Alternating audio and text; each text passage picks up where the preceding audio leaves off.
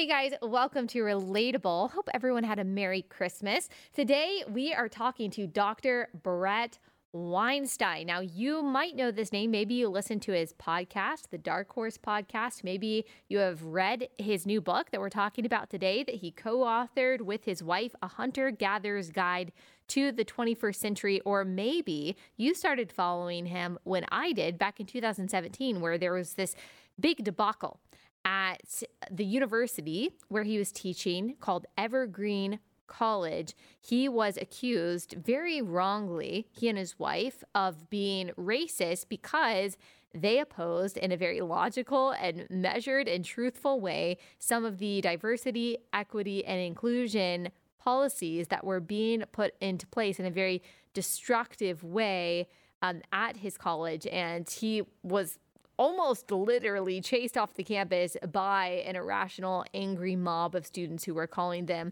all kinds of crazy things like uh, white supremacists. And so we're going to talk to him today. We're going to talk to him about what happened there, what's he what he has learned since then, if he still considers himself a liberal, and if he still considers himself someone who you know believes in some of the solutions or some of the policies suggested by progressivism but perhaps the most juicy part of the conversation will be when we talk about COVID and his disagreement as a scientist with the response to COVID from our so called public health experts why they seem to be suppressing early treatment options and pre- uh, prevention options, what he thinks about the vaccines, why he's skeptical about them, and what he thinks about some of the policies surrounding these things. We will also talk about his book, The Hunter Gatherer's Guide to the 21st Century. So I know you're going to love this conversation. He's fascinating, he's brilliant, and you are going to learn so much. Before we get into that conversation, um, if you love this podcast, please leave us a five star review on Apple Podcasts. Just tell us a little bit about why you like it. That would mean so much to us. So just leave that five star review if you love Relatable. Thank you so much. Okay, without further ado, here is Dr. Bret Weinstein. Thank you so much for taking the time to join us. Just in case there are some people out there who don't know, can you tell us who you are and what you do? Yes, I am Dr. Bret Weinstein. I'm a biologist. I was a college professor teaching at the Evergreen State College for 14 years. I was uh, driven from the college by a mob of crazed students, students that I had in fact never met, who falsely believed that I was a racist and demanded my firing and my resignation. The reason that they demanded that was because I had opposed some policies, diversity, equity, and inclusion policies that were being advanced by the college president and a committee that he had impaneled that jeopardized the college. And it was my my duty as a professor to block those things so that the college could continue to serve the student population, uh, many of whom were not economically advantaged. In hmm. any case, that event got quite uh, widely publicized as a result of the fact that the protesters who became rioters um, filmed everything they did and then uploaded it to the internet, thinking that the world would see them as heroes, and it saw them as quite the opposite. Of course, now what they did at Evergreen has spilled out into the world, and people have seen that uh, it was not just a quirky left coast college that had gone nuts, but a preview of what was coming to the world. Yes, and I'm glad you started there because that's when I first heard your name. I think maybe you were on Fox News, maybe it was Tucker Carlson where I first heard that story and as it unfolded and as I saw some of those images that you were talking about just stunned, knowing that of course academia leans to the left, but just the kind of almost barbaric and irrational reaction you got that seemed to be not necessarily just a symptom of a political ideology, but I don't know, um, almost a taking over of the mind that occurred in a lot of the students there that I guess, like you said, is indicative of a lot of young people in general today. When you look back at that incident, I'm sure you've thought a lot about it. You've considered, you know, what started that, what was the impetus, what drove the students to react the way that they did. What would you say that you have learned about the ideology and about some of the motivations that were driving the students to react the way that they did to you and some of the things that you were bringing up at the time? Well, I think the incident is almost perfect in the lesson that it teaches because although as it was happening i was quite concerned that nobody would really ever understood what had taken place uh, ever understand um, it has now been so thoroughly explored uh, largely as a result of the mm-hmm. work of mm-hmm. Benjamin Boyce, who has cataloged documents from the college, video from all angles throughout the entire process, video that led up to it over the years preceding. And so there's so much documentation that we actually know a tremendous amount about what was going on in the college, where, and then how this boiled over into uh, spectacular riots and, and witch hunting. I, I do want to point out there is at the core a basic problem driving the psychosis that clearly took over my college, but is now taking over the world. There is a basic dissatisfaction with a system that has betrayed people. It has treated them terribly. It has not given them tools that are appropriate to the adult lives they need to lead. And so there's a basic level of distrust that mm. is not uh, unjustified. The problem is that that distrust is all too easily captured by those who are simply interested in acquiring power. And so people, students, for example, are very easily turned into tools by unscrupulous faculty and administrators that wish to accomplish things and uh, can utilize the uh, the dissatisfaction of the population to get there. And that really is the story of what took place at Evergreen.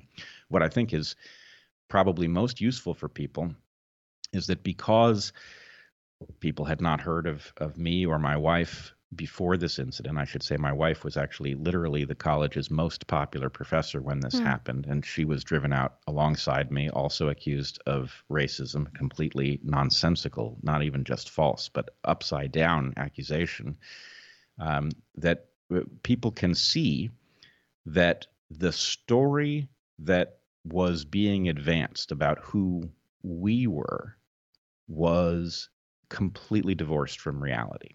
And we are now seeing that same thing take place on other topics, topics that have nothing to do with race or sex or gender. Now they have to do with things like the pandemic and our public health policy. And we have to stop and recognize whenever that happens, whenever we are being sold a story that bears no resemblance to reality, we have to say, who is it who's on the move and what is it they're trying to accomplish?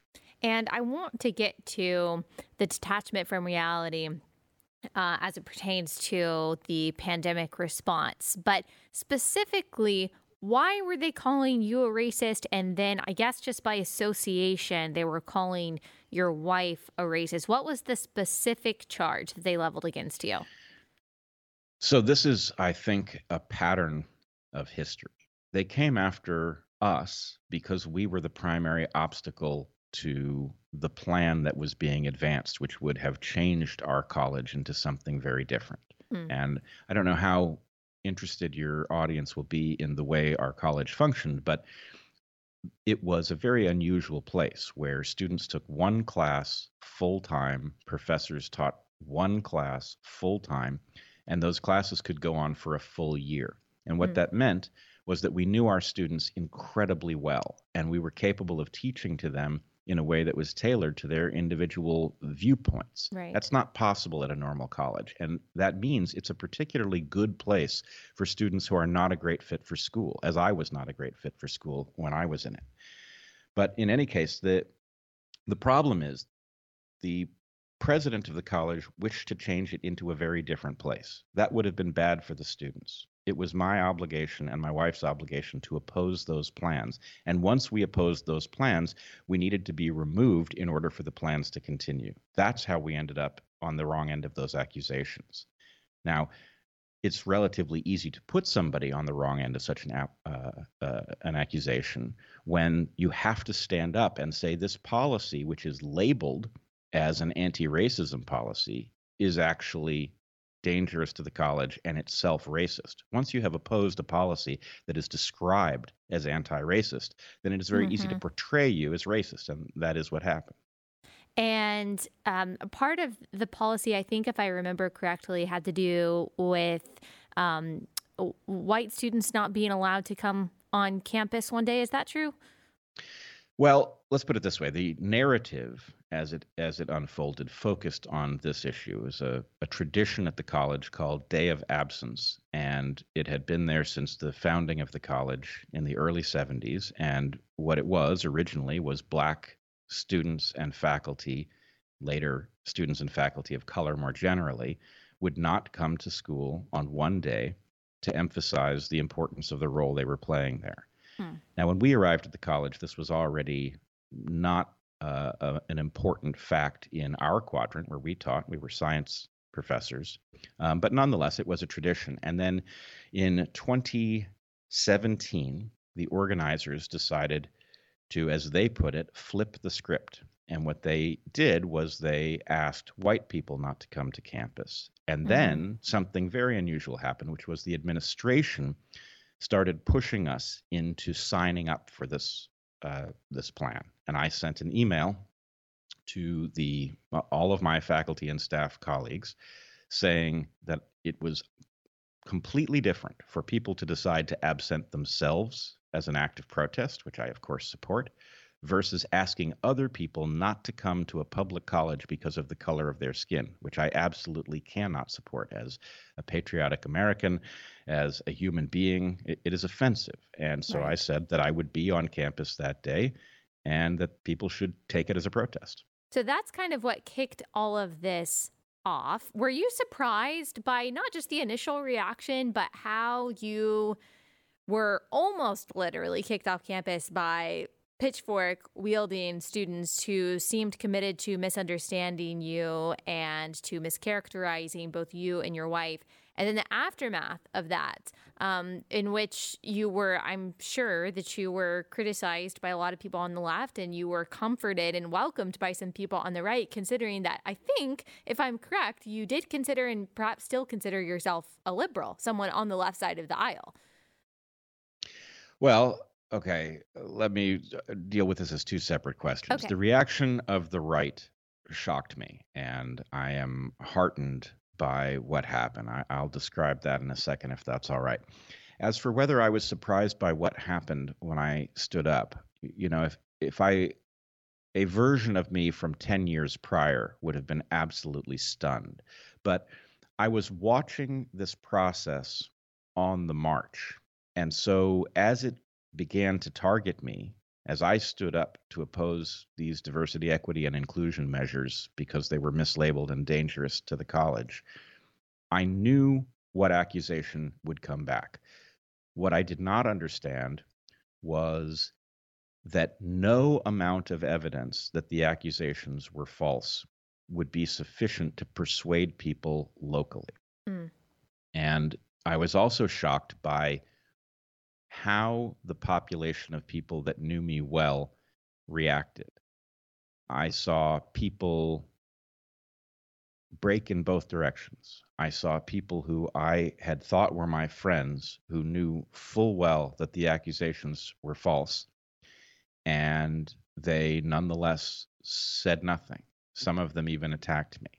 I also saw incredible courage from quite a number of people especially students, and especially students of color who mm. knew me well, knew the accusations were false. Some of them stood up and spoke on my behalf during the riots. And I must tell you, there was a special punishment for people of color who stood up and said, You've got this wrong. He's not a racist. Mm. Um, they had to be uh, punished publicly in order to prevent that behavior from upending the story. By other students who didn't want them to raise their voice in that way.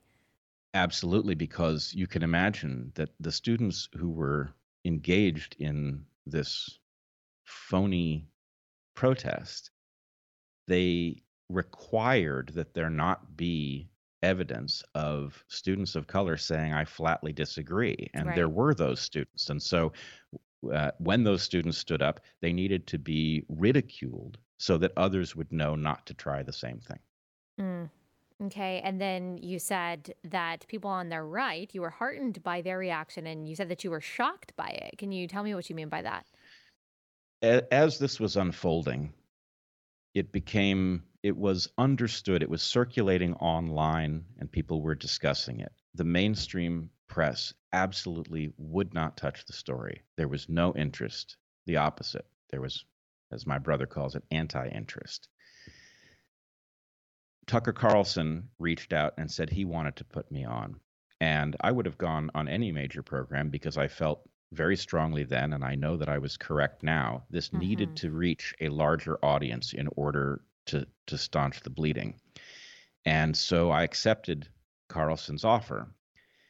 Now, when I went on his program, the next thing that happened was my email inbox started to fill literally thousands of pieces of correspondence and thousands of reactions on Twitter from people who were in Carlson's audience who said there was a, a theme. It ran throughout these things, and it said something like, I'm sure that we disagree over many, if not all, political issues, but it's wonderful to see somebody on the opposite side who I can respect. Hmm. Now, this is not the audience I was led to believe existed on the right. And hmm.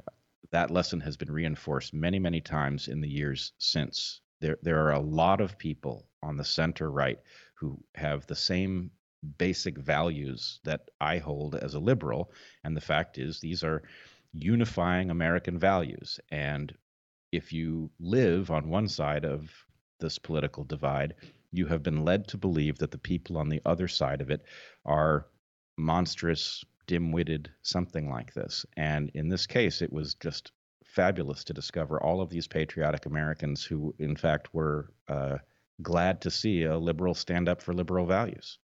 Have your political views changed over the past few years as you have kind of come into more conversations and have found more common ground with people who maybe before you thought that you just totally disagreed with on the right? Well, I have to be careful with this one. Overall, no and I, I will say this, I'll try to say it in a way that it makes sense uh, for people who haven't haven't thought about it this way before. But I was never on the left because I liked the people on the left. Mm-hmm. I certainly did like some of the people on the left, but I was on the left because I believed that it was the correct position to be in. And the reason for that is not because I think progress for progress's sake is always a good thing. In fact, I know what many liberals don't know, which is that there are always unintended consequences when you try to solve problems. And so one should engage solution making with a great deal of caution. And I think that's something that that's effectively the job of conservatives in the system is to keep the desire to solve problems from running away and creating lots of new problems. Mm-hmm. And the mm-hmm. job of progressives is to figure out what problems can be solved at mm-hmm. a reasonable risk and to push us in that direction. And it is the tension between these two things that creates the dynamism of our system. And my point is at this moment in history, we need progress because if we continue doing what we are doing, it will be it will self-destruct, right? We are not in a sustainable place and that's true ecologically, but it's also true politically. For example, we have an expectation of growth that simply cannot be mainta- maintained. And when growth is expected and not maintained, it results in uh, basically violent confrontations between people. So, my feeling is progress, the attempt to make progress, is dangerous, but we have no choice but to contemplate it at this moment in history.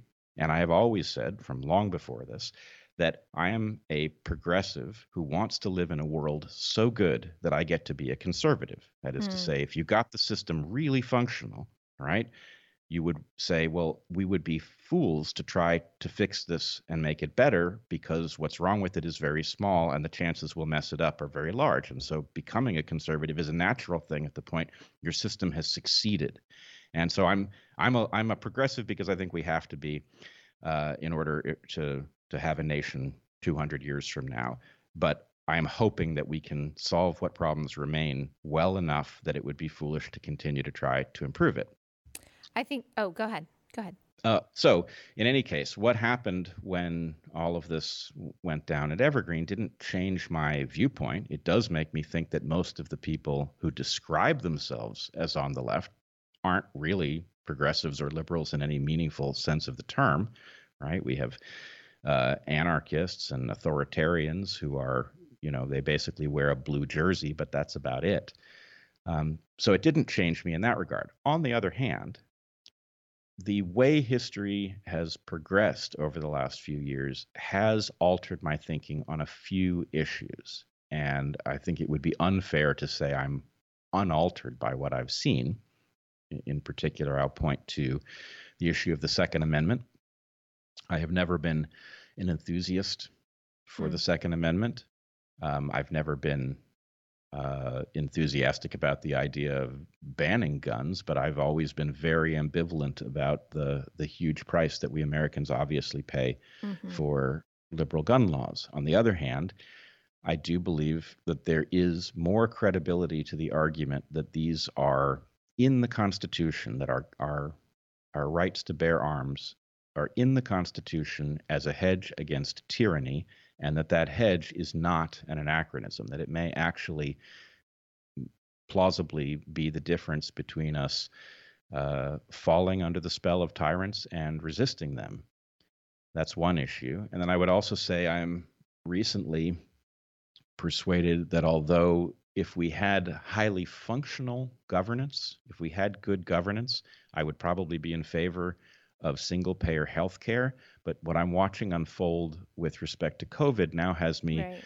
concerned that the danger of single payer health care, if you have malignant governance, is so large that uh, as terrible as our healthcare system is, uh, with you know predatory insurance practices and the like, it might be better than the alternative. Right there are so many different parts of your answer, but it all makes sense. Going to the beginning of your response and saying that you aren't on the left simply because you or because you like the people on the left, but because you believe that the ideas are right or the solutions that are posited are good, at least for the most part. That will definitely make sense because as a conservative, when people have said to me over the past few years, how can you still consider yourself on the right because of Donald Trump? Or how can you consider yourself a Christian? I'm a Christian when all of these look at these Christians and all the terrible things that they have done. Well, I'm not a Christian because, you know, Jerry Falwell Jr. said that he was a Christian. I'm not a conservative because Donald Trump said that he was a Republican. I actually believe in the tenets of both of these things. And so that's going to make sense to a lot of people. And I'm glad that you explained it that way. The other part, when you're kind of describing progress and progressivism and why we need that tension between conservatism and progressivism, I also agree with. Uh, the thing that I think I that turns me off most to progressivism, maybe in the same way that someone on the left looks at someone on the right, maybe it's a caricature. Um, and maybe it's my bias creating this caricature, but when I hear people on the left say progress or progressivism, I think what you really mean is simply destroying the system that's in place without without a feasible solution to replace it. So when I hear abolishing the police or the justice system, I know that's not that doesn't characterize the beliefs of probably most people on the left, but you're hearing those loud voices. Certainly over the past year, you have heard those calls for anarchy and destruction by people who say at least that they are progressives. So I, I, look at that. And then I also look at what, of course, I want to talk to you about is what seems like a detachment from reality when it comes to COVID, what the numbers are, the effectiveness and the lack of effectiveness of some of the, uh, you know, the therapeutics and the preventatives and things like that. And when I look at progressivism, I see not progress, but a, a lot of destruction to me and a lot of mythology that they just won't actually have a conversation about while they are calling constantly people on the right conspiracy theorists. So I find it difficult to give credit to progressivism at all, especially right now when it just seems like a whole lot of chaos and confusion and denial of reality. Uh, well, let me just clarify then. When I say that I'm a progressive, I do not mean to imply that if you were to take a list of things that progressives tend to advocate, that you would find me in favor of those things. I don't mean that at right. all. What I mean is that if I, as a scientist, look at where we are and I just simply extrapolate what happens if we keep doing this and we adjust it in the way we've been adjusting it, we're not here 200 years from now. Now, so are you talking about the climate specifically? I'm not talking about the climate. Okay. I have I have my own beliefs about the climate, and we can certainly talk about them. But what I'm saying is that our mode of existing cannot continue. We've gotten lucky. You cannot exist in a state where you have uh, ferociously powerful arsenals of nuclear weapons, mm. depending on the fact that everyone will have judgment at least good enough to avoid launching them. And you know, you can see right. as you know tensions are uh, are mounting over you know the border between Russia and Ukraine, how this could get out of hand, and then mm-hmm. suddenly that's unleashed on the world. So you can't you've got a clock ticking. You have to solve that problem in some useful way. And that problem, frankly, we have gotten lucky, but the number of things that threaten to destroy us is many and it is growing. And we don't even commonly recognize some of them. So, for example, we have an electrical grid, grid that is structured in such a way that a bad solar storm, the kind of thing that happens frequently, that ejects a coronal mass in the direction of Earth could knock out a third of the US power grid and leave it out for months or years. Now, that power grid mm. is linked up to nuclear power plants that absolutely require power in order not to melt down. Now, they all have provisions for a week by regulation that they can run on diesel power, right? And presumably there would be a huge effort to keep diesel flowing to these plants to keep them from melting down. But the system is incredibly fragile, and we are banking on the fact that the sun is not going to hurl plasma at us in a uh, in an unfortunate way that could cause uh, a decohering of civilization.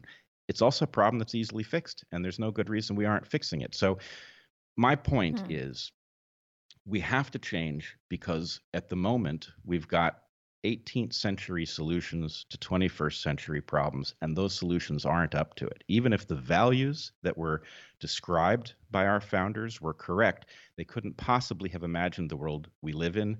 You can see that our speech rights are poorly protected in a world where the public square exists on private servers. Mm. So there are mm-hmm. all kinds of problems that right. we have to solve. And my point about being a progressive is not I align with the things that those people are advocating. My point is progress is required for us to survive. And as long as we can say that, then I will be a progressive advocating for that progress. That said, if you want to understand what that means, uh, my wife and I wrote this book, and this book ends with us describing the path forward as we see it. And one of the things we say is we can't blueprint the future system that we need. We don't, we literally don't know enough to do it from here. We have to navigate to it. We have to prototype our way there, but at least recognizing that we can't stay here because it's unstable. We must therefore confront the frightening prospect of change, and we must do it as responsibly as possible. We must do it partnered, conservatives and liberals partnered in that process, and we must get to somewhere that actually liberates people. That's mm-hmm. that's one of the things conservatives have absolutely right. It is the liberation of people that is the objective of the exercise. Yep. And just for the people who are only listening and they're not watching, so they might not have seen the book that you held up, it is a hunter gatherer's guide to the 21st century.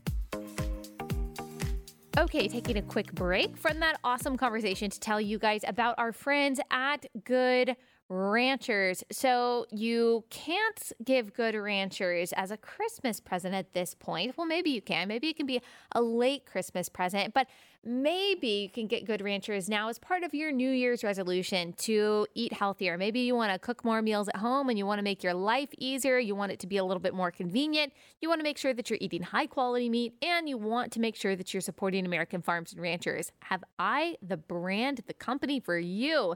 You need to check out Good goodranchers.com slash Allie. All of their better than organic chicken and craft beef comes from American farms. This couple who started this company, they're awesome, Christian, conservative, America First people. They've traveled around the country meeting these farmers and ranchers, ensuring that the meat that you are getting at your front door, vacuum sealed, individually wrapped, and on dry ice in a cardboard box, is all super high quality, sustainably sourced, ethically raised, all that good stuff. So there's really no reason not to check them out. Go to goodranchers.com slash Allie. When you do, you get $20 off your order and you get free express shipping. So go to goodranchers.com slash Allie for that discount. Goodranchers.com slash Allie.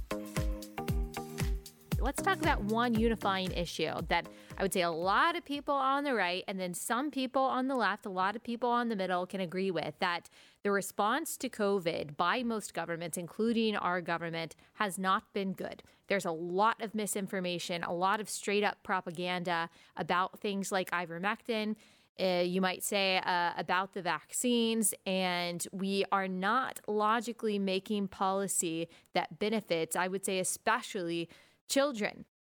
And um, uh, a lot of people are being pushed in certain directions just by paranoia and fear. Not that there is no concern about the virus, but people are being motivated just by fear based propaganda. And you've talked about this a lot. You had Dr. Pierre Kory, who we also had on the podcast, a wonderful conversation. You recently had Dr. Peter McCullough, um, and you might have had him on more than once, but I listened to that recent conversation.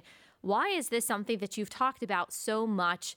in the past year? And what are some of your concerns that you have seen with the media's response and politicians' response to COVID? Yeah, uh, you've you've landed on eh, the big issue, and the big issue isn't COVID. I would say something is riding on the carrier wave of COVID, and it is doing something that looks not exactly like the slide into tyranny that we've seen many times in history, but it is in that same quadrant of the library somehow.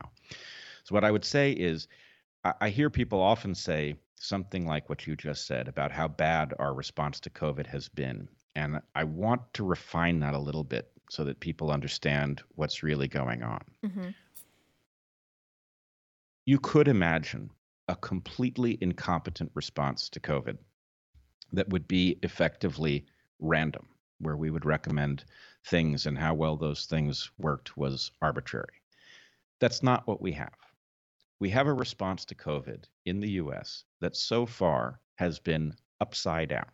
That is to say, we are recommending things that don't work and we are blocking the use of things that do. And the degree to which this is true across the board is stunning. Now, I know how remarkable and maybe even crazy that sounds. I, I, I check in with myself multiple times a week to say, can I possibly be seeing this? Is it is it more likely that I'm crazy? Because mm-hmm. how could the mm-hmm. world possibly allow that to take place?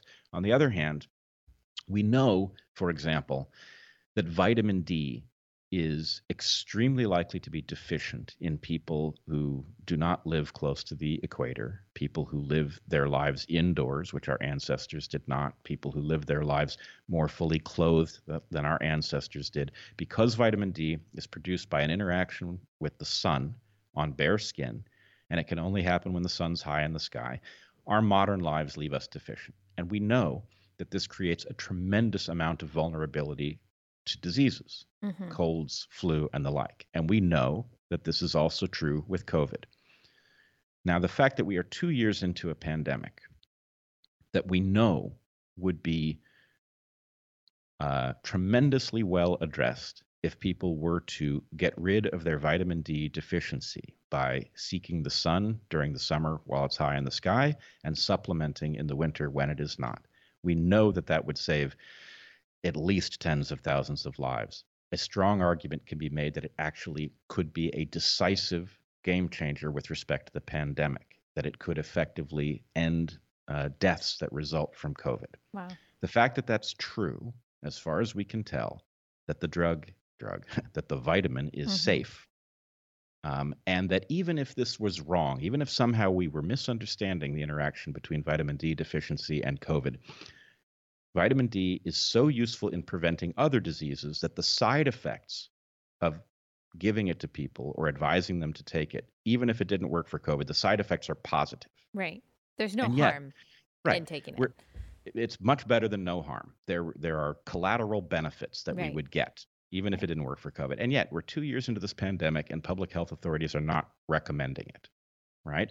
So that's one glaring fact. Right. We could tomorrow recommended, and we could save thousands of lives. Um, we are uh, we are ignoring early treatments. We now have quite a number of drugs that people have clinical experience treating COVID. It's now a very manageable disease if you have access to these drugs. But not only are we not recommending them, not only are we not making them the standard of care, but we are interfering with a doctor's ability to prescribe them for their patients. Right? Mm-hmm. That is a preposterous thing for us to do. What do we do instead of early treatment? Well, when you come and show up positive with a, a COVID test, you are supposed to go home. You are supposed to not treat it until your lips turn blue and you need rescuing. Right. Now, this is wrong in two ways. Going home means you're very likely to transmit it to the people with whom you live. This is the most likely place for you to get COVID, is from somebody that you're sharing a living space with. So we send you home where you're going to infect people, and we tell you to come back when it's now too late to help you because all of the treatments work best when treated early, right? By delaying, we, we hobble ourselves in our ability to even help you, right? What do we then give you? Remdesivir, which is dangerous and doesn't work. Right. Right. So that doesn't make sense. What did we do at the beginning of the pandemic? We closed the beaches and the parks. These are places where the virus doesn't transmit from the point of view of people's psychological well being, if nothing else, leaving them 99% of the world, which turned out to be completely safe from COVID, for them to go and feel like normal human beings. We told them no. We told them stay home. None of this makes any sense. It's the inverse of a rational response to COVID. And you cannot get to the inverse of a rational response through incompetence. Right. right. You can get to random, but you can't get to the inverse. And that's where we are.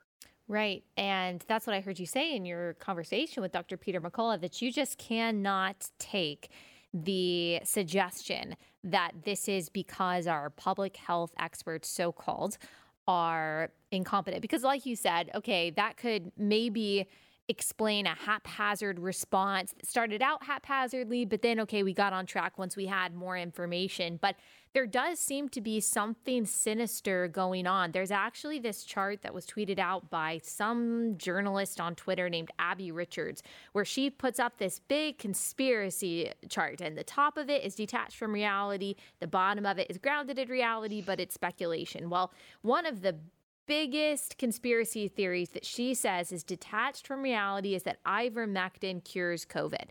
And this is this is not just a random tweet, by the way. This has 75,000 likes, so this has been retweeted, uh, 20,000 retweets. A lot of people think this way. Of course, we've been told this by the media when um, when Joe Rogan said that he took ivermectin and felt better. He, of course, was lambasted, dragged through the mud, basically called some kind of crazy Neanderthal that is pushing horse paste and this is what we have heard over and over again. And yet, in the conversations that you and I have both had, and I've heard you talk about this a lot, there's a lot of evidence that shows that ivermectin can be helpful. So, if it is sinister, which it seems like it is in some ways, what what do you think is behind that? What would be the why?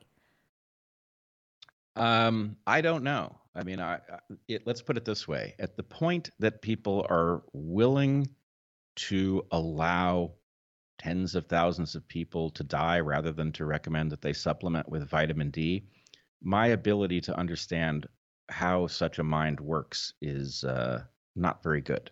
Yeah. It's really a very foreign thought process. And at the point that we are willing to vaccinate children for a disease that doesn't threaten them, right? We're talking about vaccinating healthy children. The only argument for vaccinating healthy children against this disease, which doesn't threaten them, and that if they got it, would leave them, as far as we know, with lifelong immunity. only reason to do that, you know, if I give the benefit of the doubt, is to protect old and infirm people. And that is not something a decent society does. We are expected to protect the young. And if there's a cost to the old and infirm, so be it. That's the natural order of things. These are children. We are supposed to protect them. And so the the idea that somebody, something, some group, whatever it is that's making decisions, is failing to recommend obvious, safe remedies, is demonizing those who would pioneer new mechanisms for managing this disease, has frankly left us in a terrifying state.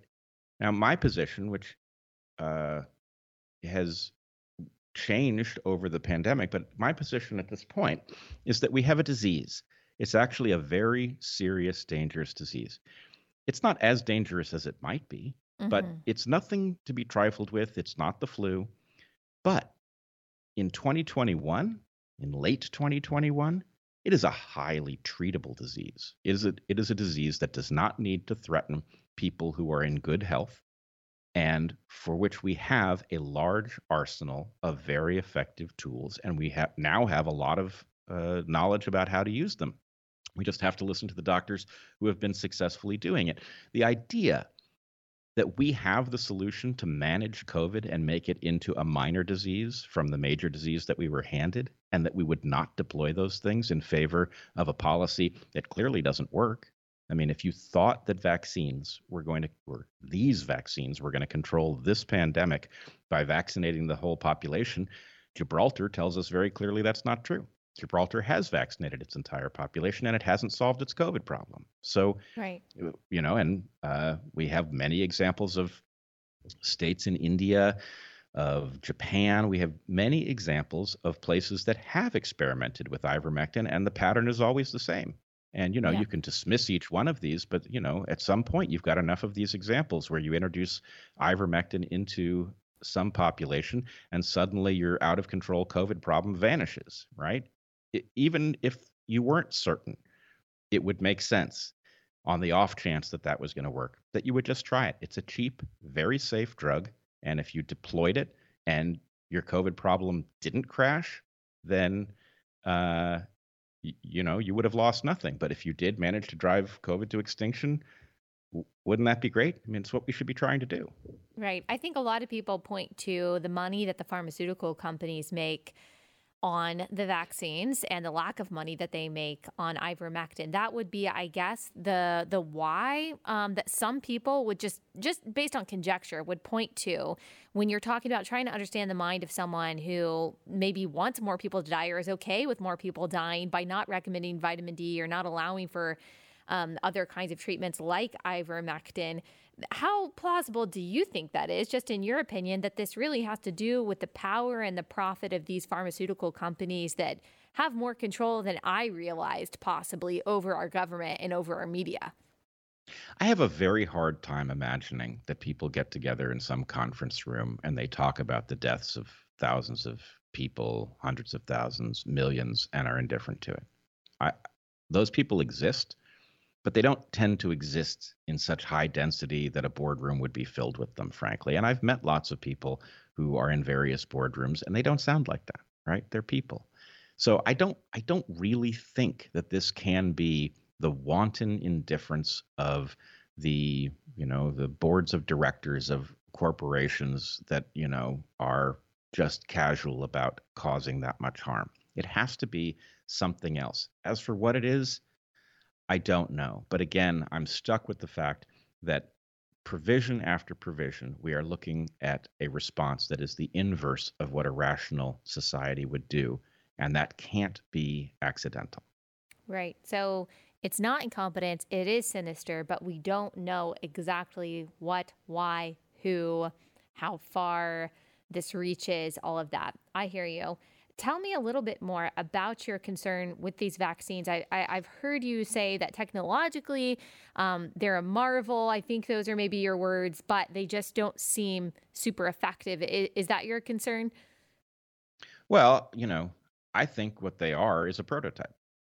And a prototype is a proof of concept. It tells you that you have something useful that you could build into a product that would be worth deploying. But somehow, what we've got is a prototype that isn't highly effective. This is not preventing people from contracting COVID. It's not preventing them from transmitting it. It doesn't control the pandemic. Gibraltar will tell you that. Um, so that's a very disappointing vaccine if that's all we had to say about it. But there's also a huge adverse event signal now, you can dismiss the adverse event signal. You can say the VAERS system isn't reliable, but at best, then what you've said is we have no idea how safe these things are because yeah, the system we set up to tell us isn't reliable. And that's not a very comforting thing in light of the fact that these vaccines are incredibly novel with respect to the way they interface with the immune system. So, you know, as far as effectiveness goes, they aren't effective. As far as hazard, the best thing you can say is we have no idea and yeah. we won't for a very long time and we probably never will because we're not actually collecting the evidence in the way you would want to if you wanted a full accounting and then i will also say that there's if you go looking for it there's lots of evidence that these things are in fact not safe at all. And Yeah. so, you know, uh, we, we keep circling back to the same thing, but we have lots of tools in our toolkit to make COVID a manageable disease. We aren't using them. We have one tool that's being recommended. It is not only ineffective, but also seems to harm lots of people. And you can make the argument that those harms are worthwhile because it's better than COVID. It's a dubious argument, but you could make it. But you can't make that argument in light of the fact that we have alternatives that are far safer and work very well. Yep.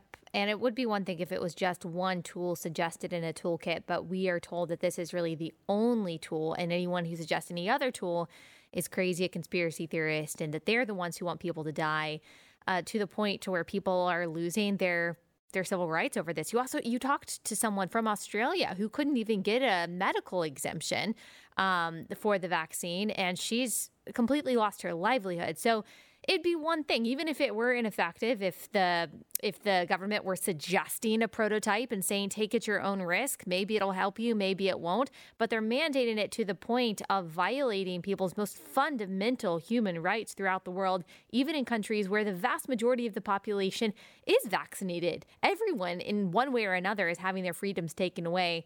That as a conservative and really just as a human being is very frightening to me Yes. Now, I will say, uh, you know, I, I there are diseases for which I could imagine a justified mandate. There are diseases that could justify that, but it would be essential that we had an incredibly good sense of how much risk we were taking in vaccinating the entire population. We would have to have public health authorities that were absolutely clean of any hint of corruption. So that when they said, actually, in this case, although um, bodily autonomy is a vital principle, in this case, we have to mandate it, right? If you had an authority that was trustworthy, that explained that, and it was actually based on the science, we can imagine a disease and a vaccine for which the risk benefit profile would justify it. We are nowhere near that here. And our authorities are behaving in a completely unscientific way. They are absolutely drenched in uh, corruption. It is riddled through our system. I'm not claiming that it is illegal. In fact, it's built into the way the system is funded and managed. It's built into the way the safety trials are done. And so, what we have is a situation, and I, I know that the analogy seems extreme and I it's not a good one, but what we have is effectively a violation of principles that were settled at Nuremberg, implying that we are running experiments where even if even if the Nazis are not a good analogy here, Mhm. somehow that's the quadrant of the library we have to search for analogies because we don't have better ones, right? It's something like Nuremberg. This has something to do with the errors of the Tuskegee experiment, right? Why are we in that quadrant of the library? We should never be there, Right. right? That's the that's the message of that quadrant of the library is anytime you're forced to come here for analogies, you've made a dire error. That's a really good way to put it that it's just in the same quadrant of the library because as soon as you say, as soon as you make a Holocaust comparison, I think rightfully people say, whoa, whoa, whoa, this is nothing, this is not like the Holocaust, you're crazy. And then that does make you sound like a conspiracy theorist and a fearmonger and all of that and all that stuff. And like you said, it's not a direct comparison. It's not exactly the same, but it's almost like we don't have anything else in our Rolodex to compare it to when we're talking about uh, you know, we're talking about discriminating against a certain group of people, violating their most fundamental civil rights, saying that you can't interact with polite society or be a part of public life at all because of the of your medical status. It is very reminiscent of a time in history that none of us want to go back to, even while we don't want to compare everyone we don't agree with to Nazis. It's a quadrant of the library that we just don't want to visit and we shouldn't visit. So I agree- Anytime you're there, you're making an error. And I Yeah. will say, if if you if you want to say, well, what about in fiction? You know, uh, is it Orwell? Is it Kafka? Right? Again, you're stuck in a quadrant of the library that's telling you something's off, and it's not. You know, Okay, it's a little bit of Fahrenheit 451. You know, Right. it's a little bit of Brave New World. It's a little bit of 1984. But okay, uh, how about we get to a better part of the library? Exactly. I was about to say we are pretty squarely in that quadrant in a lot of different ways with a lot of those dystopian novels. Um, speaking of books, let's talk about your book a little bit more. We mentioned it earlier. Um, it is The Hunter Gatherer's Guide to the 21st Century. This is going back to what you said that the current state of how we are running things just isn't sustainable. We won't be here in 200 years. You guys, in your book, you and your wife talk about a bunch of different ways in which that is true and talk about some of the science based solutions to the problems that we're facing today. Can you expound upon that a little bit more? Sure. Uh, the basic thesis of the book is that human beings are the most adaptable species that has ever existed on this planet. And you can see that if, if you just take what any of us know about uh, the many different cultures that have existed. They've done hundreds of different things as a, a way of making a living, everything from, you know, hunting large marine mammals to terracing hillsides in the Andes and farming potatoes to harvesting birds' nests from high inside of uh, caves with ladder systems, all kinds of different ways of uh, finding enough resource to survive. And that doesn't look like any other species, right? If I say, you know, what does a sage grouse do for a living? It's not that there are 20 different ways to be a sage grouse. There's one way to be a sage grouse. So we're unique in this way. We're very adaptable. And the way we are so adaptable is that we have a generalist body that has a computer that rides on its shoulders. And that computer has a very interesting mechanism for bootstrapping new software packages for new environments and new challenges. That's what we do. So we are the species that deals with novelty best, far better than any species that has preceded us or that exists here alongside us. The problem is the rate of technological change is so fast that even our amazing capacity to bootstrap new software programs for new challenges isn't even close to being able to keep up. And you can see that this is true because we all know that by the time that we're adults making our way in the world, we don't even live in the same world that we were children in, right? So there's no way that you could possibly write software fast enough to keep up with a world that's changing so that the lessons you learned as a child are only partially applicable as an adult. We call this hyper novelty. And our point is hyper novelty is making us sick. It's making us sick physically, it's making us sick psychologically, it's making us sick socially, and it's threat- threatening to ruin our marvelous planet and our ability to continue to exist here. So that's a problem that needs a solution. And the book is about understanding how to think about this so we can navigate to that solution. Got it. Well, that is fascinating. And I appreciate all of the work that you and your wife do and all of the work that I'm sure. I think it's like over 20 years of research that went into this book, correct? That is correct. We've been working on these puzzles for a long time. A long time. And I appreciate that. I know everyone in my audience does too. And I appreciate you taking the time out of your busy schedule to come on and talk about these issues and your book. Uh, where can people buy it and learn more about it? Well, you can now buy it anywhere. It's sold out very, very quickly, but it is now back in stock. Uh, Amazon, uh, your local bookseller in many cases. Um, you can find me on Twitter at Bret Weinstein. Bret has one T. Um, you can check out the Dark Horse podcast. We uh, do live streams every Saturday, and uh, we put out other interviews. As you mentioned, Dr. McCullough is the most recent one. Uh, so those are some pretty good places to to find us. Yes, and I highly recommend your podcast. It's very good. I learned a lot from it. Thank you so much, Dr. Weinstein, for coming on and for talking to us today. I really appreciate it. Thanks for having me. It's been a pleasure.